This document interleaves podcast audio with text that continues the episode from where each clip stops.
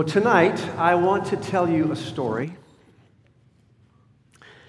from Scripture, the story, the unfolding story of the Holy Spirit in the life of Jesus Christ. It's one of my most favorite themes in all of Scripture.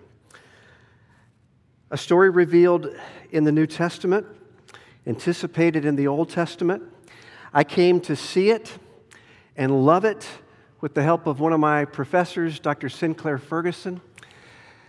Some 30 years ago, I, I, I, remember sitting in the classroom and I would have paid the tuition just to hear him pray in that Scottish accent. The book of Isaiah, uh, just, uh, just a wonderful memory. I know that so many of you have appreciated his ministry as well. Uh, Dr. Ferguson came to see and love this story from his mentor from afar, the great English Puritan theologian, John Owen. And so I confess that I was a bit jealous uh, this week when my son Nathan uh, called and said, Dad, Dr. Sinclair Ferguson is preaching at my church this Sunday in Atlanta, Georgia. And uh, so it was fun to call him this afternoon and uh, just hear the things that he learned. I wish that, uh, that Dr. Ferguson were here to unpack the story for you, but I'm going to do my best to just share some insights that uh, he's helped me see. This story of the Holy Spirit in the life of Jesus. I'm going to begin uh, somewhat unusually. I will typically take a passage and unpack that passage, but this evening, I'm going to start with an anchor passage, and then I'm going to use a host of other passages to unpack and support the basic passage from John chapter 14. Jesus is addressing his disciples, the upper room farewell discourse. He is announcing that he will be departing soon.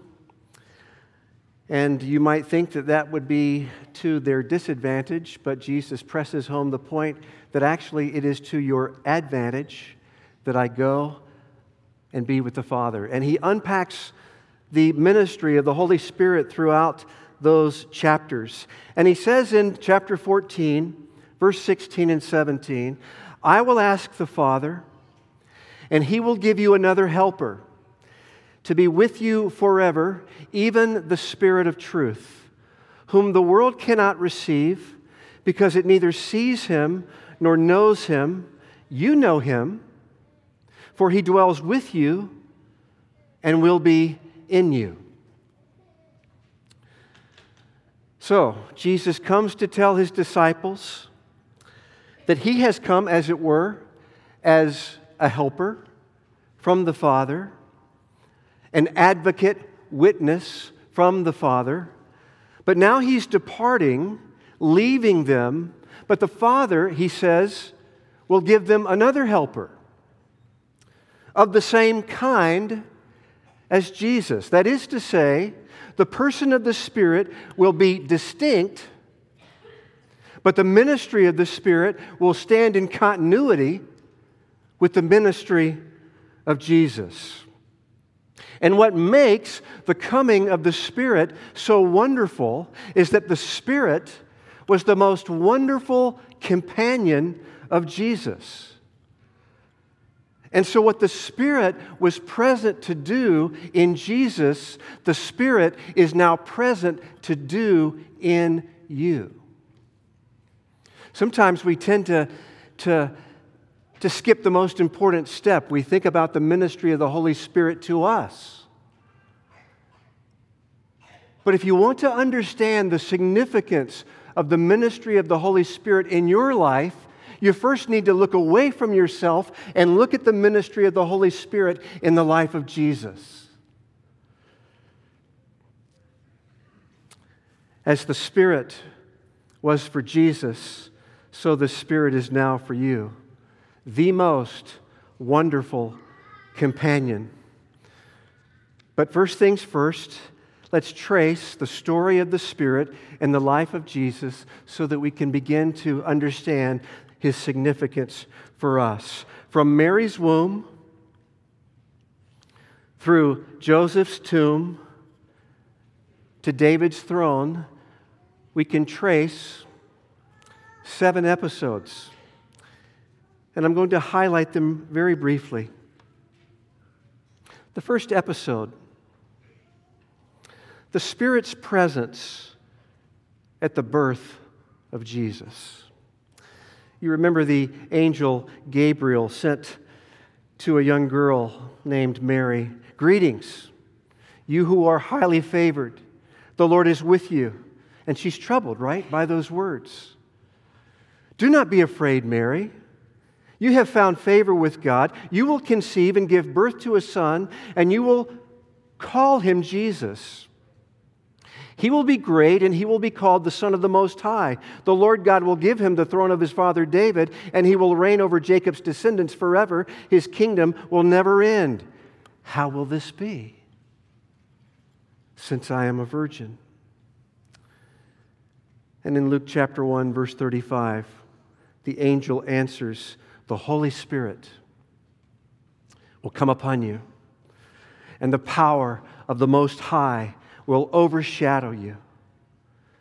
Therefore, the child to be born will be called Holy, the Son of God. Notice the two Old Testament expressions come upon you.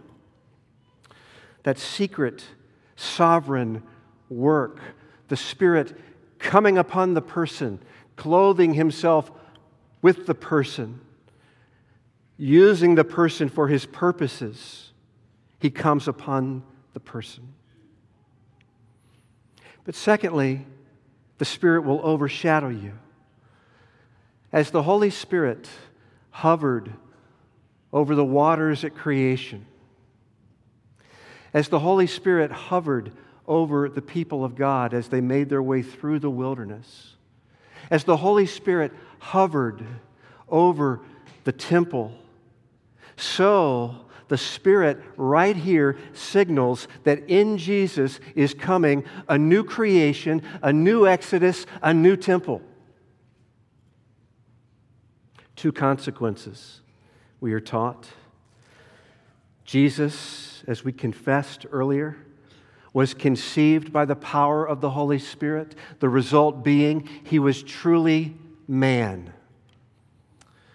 His human nature was not created from nothing, but was inherited from Mary. He really did share in our humanity. Secondly, Jesus was sanctified by the power of the Holy Spirit, the result being Jesus was truly holy. Although he shared in our humanity, he did not share in our sinful humanity. Because Jesus did not share in our sin and guilt, he was able to bear our sin and guilt. For the first time since Adam the first, the humanity and true holiness come together in one and the same person. Now, notice the Spirit's ministry in Jesus anticipates the Spirit's ministry in you. A second episode the Spirit's presence in the growth of Jesus. The New Testament does not say a lot about the growth of Jesus from childhood to adolescence to adulthood, but there is a pretty significant passage, a window into his early life in the Gospel of Luke, chapter 2. Jesus is age 12. He's left behind by his parents. He's at the temple. All who heard him were amazed at his understanding and his answers.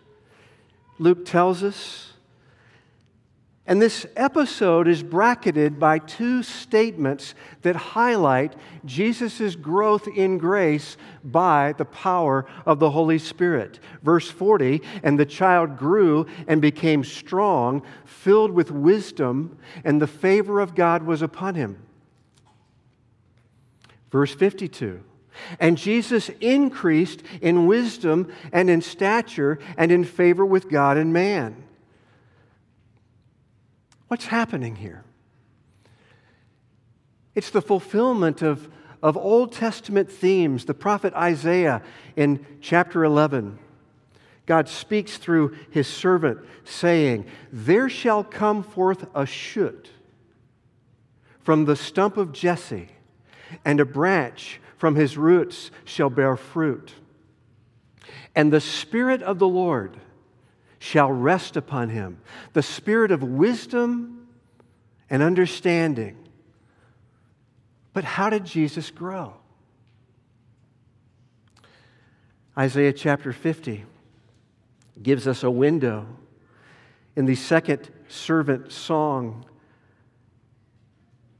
It says, The sovereign Lord has given me a well instructed tongue to know the word that sustains the weary he wakens me morning by morning, wakens my ear to listen like one being instructed. The sovereign Lord has opened my ears. I have not been rebellious, I have not turned away. It's it's the prophet standing on tiptoe, looking down the corridors of time, anticipating the Messiah. This is Jesus, the one with the well instructed tongue, who morning by morning meets with his Father and opens the scriptures and meditates on what the Father says.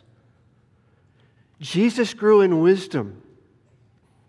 Dr. Ferguson says he was taught the wisdom of God from the Word of God by the Spirit of God, not unnaturally but very naturally, in keeping with his faculties as a man. Not instantaneously, but progressively, in keeping with his development as a human being. Not like a lightning bolt from heaven, but from personal communion with his Father, the Spirit of God working with the Word of God to grow Jesus up in the wisdom of God.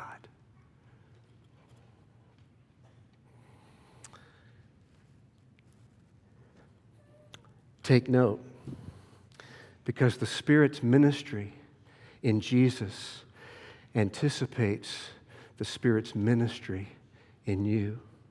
Third episode the Spirit's presence at the baptism of Jesus. Luke chapter 3.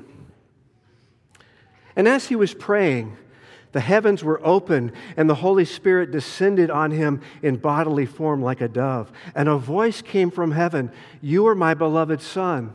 With you I am well pleased. It's a new stage. Jesus is about to begin his public ministry, and so he stands in need of power, of assurance. And here, the Holy Spirit descended upon him in bodily form like a dove. Jesus was anointed by the Spirit. The Spirit comes to equip Jesus to bring the new creation. He's the new Noah who brings rest as far as the curse is found. He's anointed as the final prophet who will reveal the will of God. He's anointed as the final priest to offer himself as a sacrifice to God. He's anointed as the final king to shepherd the people of God. Anointed by the Spirit. But not only that, a voice came from heaven. Notice, the Word of God interprets the sign given by God. Jesus was assured of his sonship by the Spirit. He's about to go into battle. He's about to face frowns of every kind. People are going to call him names.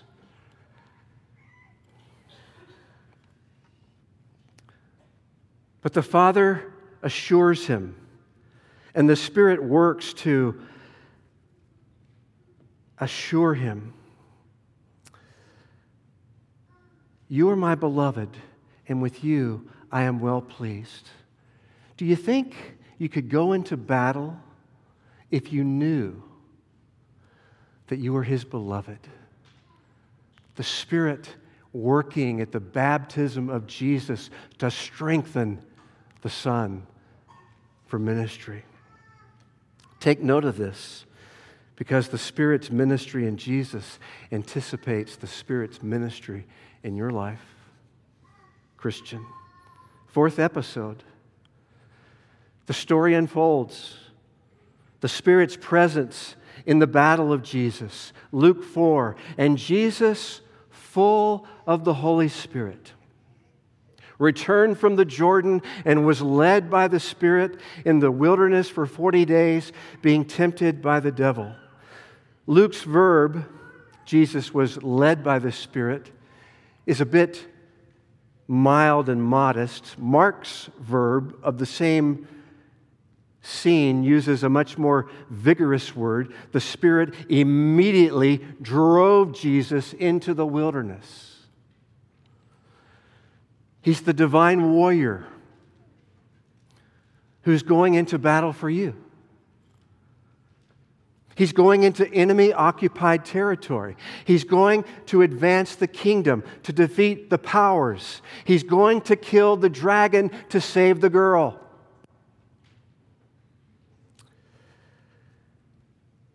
The Spirit is revealed as the military strategist who maps the way of attack. The Spirit is revealed as the five star general who directs Jesus to the most strategic point of conflict. It's an epical event. Adam second comes to rewind and undo and turn upside down and inside out the damage that Adam the first has brought into the world. The first Adam was tested and failed. The second Adam was tested and won the holy war, all by the power of the Holy Spirit. And Jesus returned to Galilee in the power of the Spirit, and news about him spread through the whole countryside, says Luke chapter 4, verse 14. Are you taking note? The Spirit's ministry in Jesus anticipates the Spirit's ministry in you. Fifth episode. In the unfolding story of the Spirit in the life of Jesus, the Spirit's presence in the ministry of Jesus. One of my favorite passages, Luke chapter 4. Jesus comes to Nazareth. As was his custom, he went to the synagogue on the Sabbath day and he stood up to read and the scroll of the prophet Isaiah was given to him. He unrolled the scroll and found the place where it is written. And he reads in what in our Bible is Isaiah chapter 61. The Spirit of the Lord is upon me because he has anointed me to proclaim good news to the poor. He has sent me to proclaim liberty to the captives and recovery of sight to the blind, to set at liberty those who are oppressed, to proclaim the year of the Lord's favor. And he rolled up the scroll and he gave it back to the attendant. And all eyes in the synagogue were fixed on Jesus, and he began to say to them, Today, this scripture is fulfilled in your hearing. The Spirit comes to equip the ministry of Jesus. The background is that year of Jubilee, that year of liberation and restoration that was supposed to take place every 50th year where the fields would, would be given a long, year long break, where the poor, those who owing a debt, the loans would be canceled. It was this beautiful anticipation of, of freedom, and yet we have no indication that the year of Jubilee was ever observed. Part and parcel of why God's people are led into exile. But Isaiah the prophet foresees the day when the Messiah will come and bring the year of Jubilee. And it's happening right there in the middle of the synagogue. As the Spirit equips Jesus to bring the year of Jubilee, the freedom. His word, his touch brings freedom. We're taking note, we're watching closely because we're learning that the Spirit's ministry to Jesus anticipates the Spirit's ministry to you. There's a sixth episode. The Spirit's presence in the death of Jesus. If you were in a hurry, you could skate right by it. But the writer to the Hebrews in chapter 9, verse 14 says, Jesus Christ through the eternal Spirit, offered himself unblemished to God. He's the faithful companion. The Spirit is the strong support. In the darkest hour in the life of Jesus, the Spirit is the most wonderful companion comforting him, sustaining him, enabling him to give himself without reserve according to the Father's will. As he catches the glimpse of, of the sins of the world placed upon him at the altar, the Spirit ministers to him and enables him strengthens him. At the moment when, if he were to turn, our salvation would be lost, but the Spirit was his constant, faithful companion.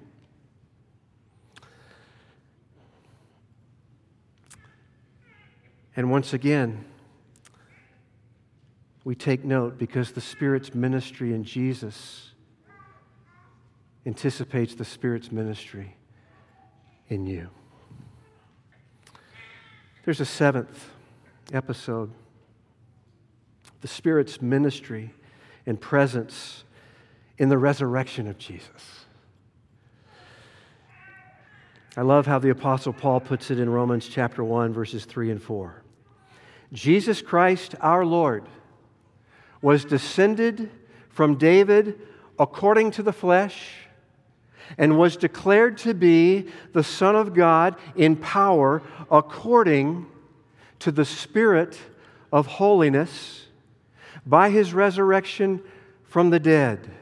Notice the contrast. It's not a contrast between the two natures of Christ, his humanity on the one hand and his divinity on the other. That's not the contrast Paul has in mind. Rather, it's the contrast between the two stages of Christ's bodily existence from Mary's womb to his burial in Joseph's tomb.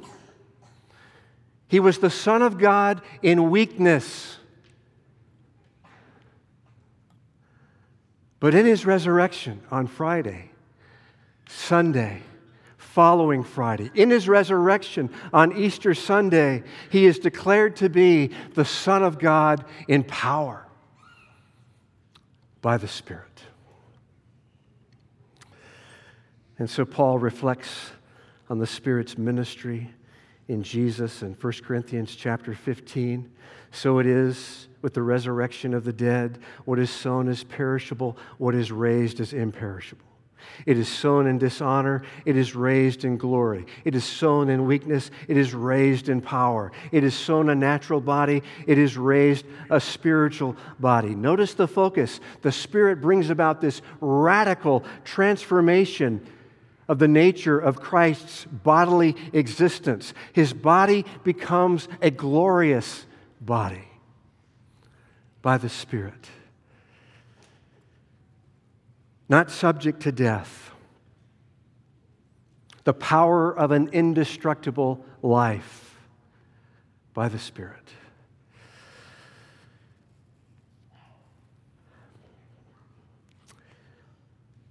The Apostle Paul goes on to say, Thus it is written, the first man, Adam, became a living being, the last Adam became a life giving spirit.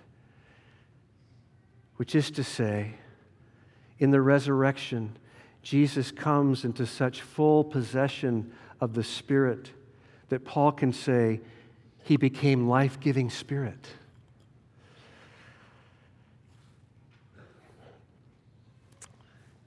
The Spirit's ministry in Jesus anticipates his ministry to you. That's the story. But it pivots in another significant episode. It's the Spirit's presence in the enthronement of Jesus. Because there we learn from Peter as he stands up to preach on the day of Pentecost that the one who bore the Spirit is now the one who gives the Spirit. The bearer of the Spirit becomes the bestower of the Spirit. Peter stood up with the eleven, raised his voice, and addressed the crowd. God has raised this Jesus to life, and we are all witnesses of it.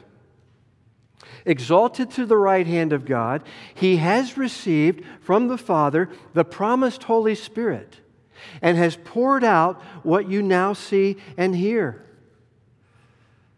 And now we come full circle. Now we understand what Jesus is saying in his farewell discourse in John chapter 14 and John chapter 16.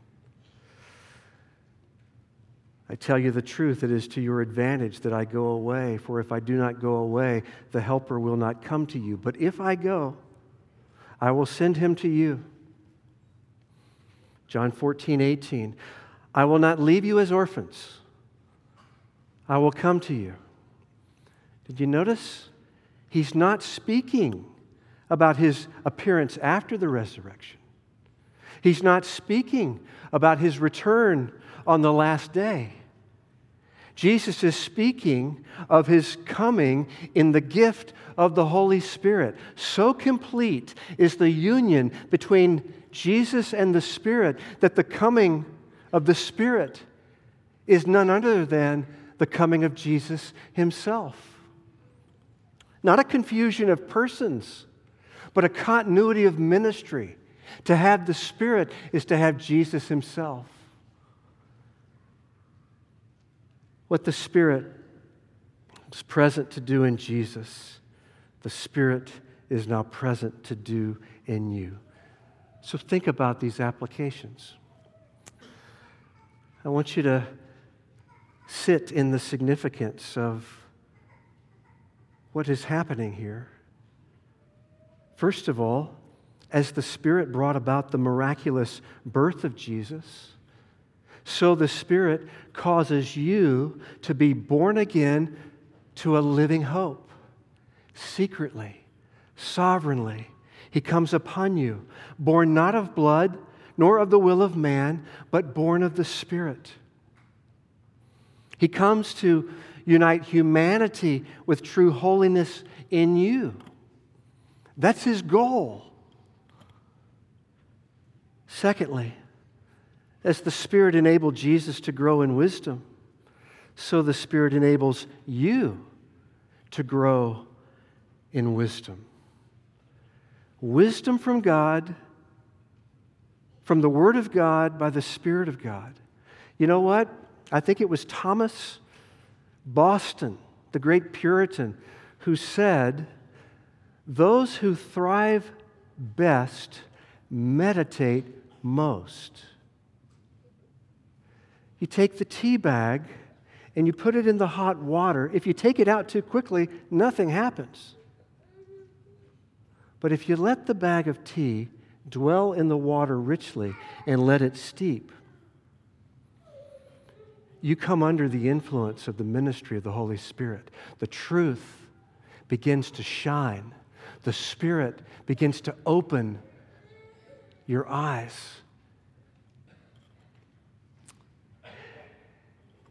We grow in wisdom by the Spirit as the Spirit of God works together with the Word of God to grow us up into the wisdom of God.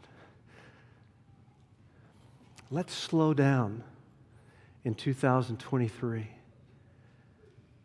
If you want to change by the ministry of the Spirit working together with His Word, you must slow down.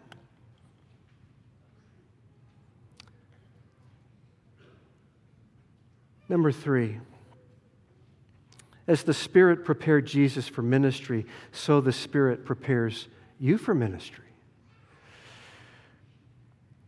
He comes to assure you of your sonship. He bears witness with your spirit that you really are loved by God. Imagine those great movies, the dramatic trial. Something in the case is in doubt. Maybe you lack the assurance of your salvation. It's in doubt, and the case is in question. But then the star witness comes and takes the stand. Can you feel the drama? The chief witness bears witness with your spirit, working together with God's word. You are God's beloved son. You are God's beloved daughter. And with you, God is well pleased. It's so essential for ministry, this assurance that the Spirit gives. And not only this assurance, but this, this giving of gifts for serving, leading, speaking, all kinds of gifts and more. Fourthly, as the Spirit propelled Jesus into battle, so the Spirit, don't be surprised, propels you into the same battle when Jesus urges his disciples to pray, Lord, send workers into the harvest, he's actually using the same word to describe the Spirit thrusting, propelling Jesus into battle, to advance the kingdom, to push back the powers. Encouraging us to put on the Lord Jesus Christ, who is battle tested and found true. Fifthly, as the Spirit empowered Jesus for ministry, so the Spirit empowers you for ministry.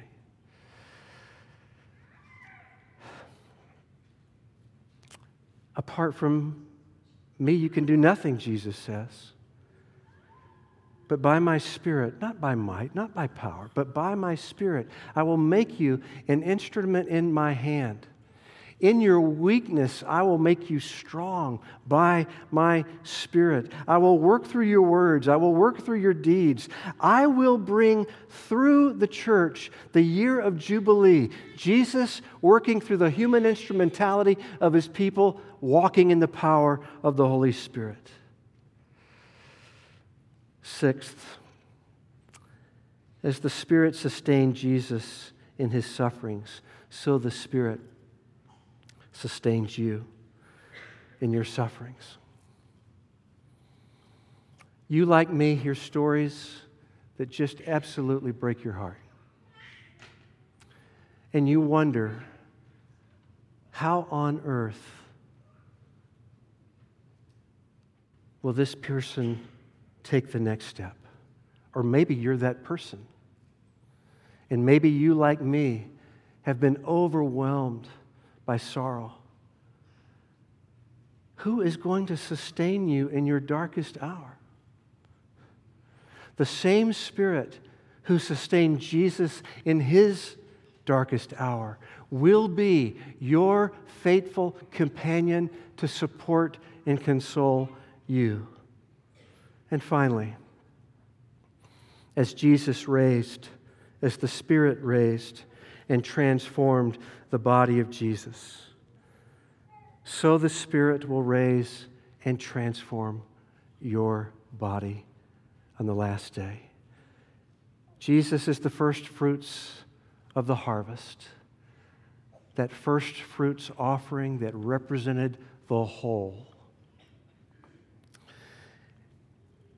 And the resurrection of Jesus from the dead and your resurrection from the dead are two episodes of the same event. You can't separate them.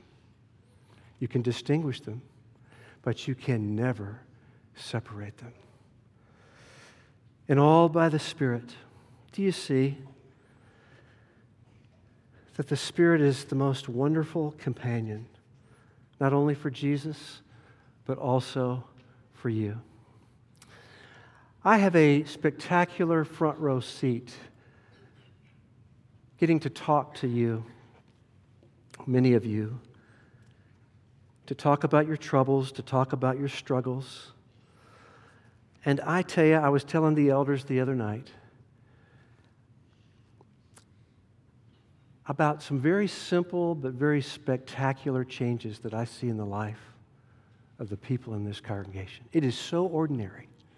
You will not see it on the 11 o'clock news, but it is spectacular. A husband takes a simple movement toward his wife.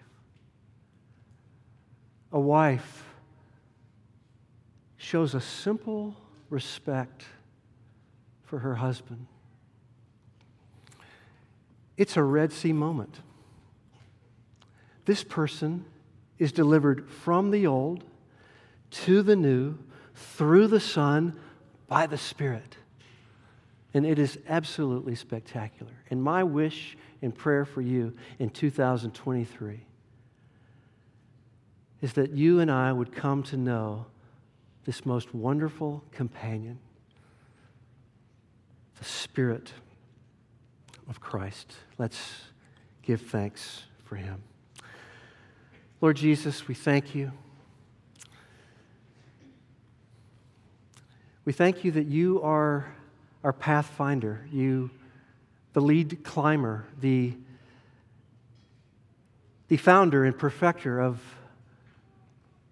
our faith and salvation. And we thank you for the ministry of the Holy Spirit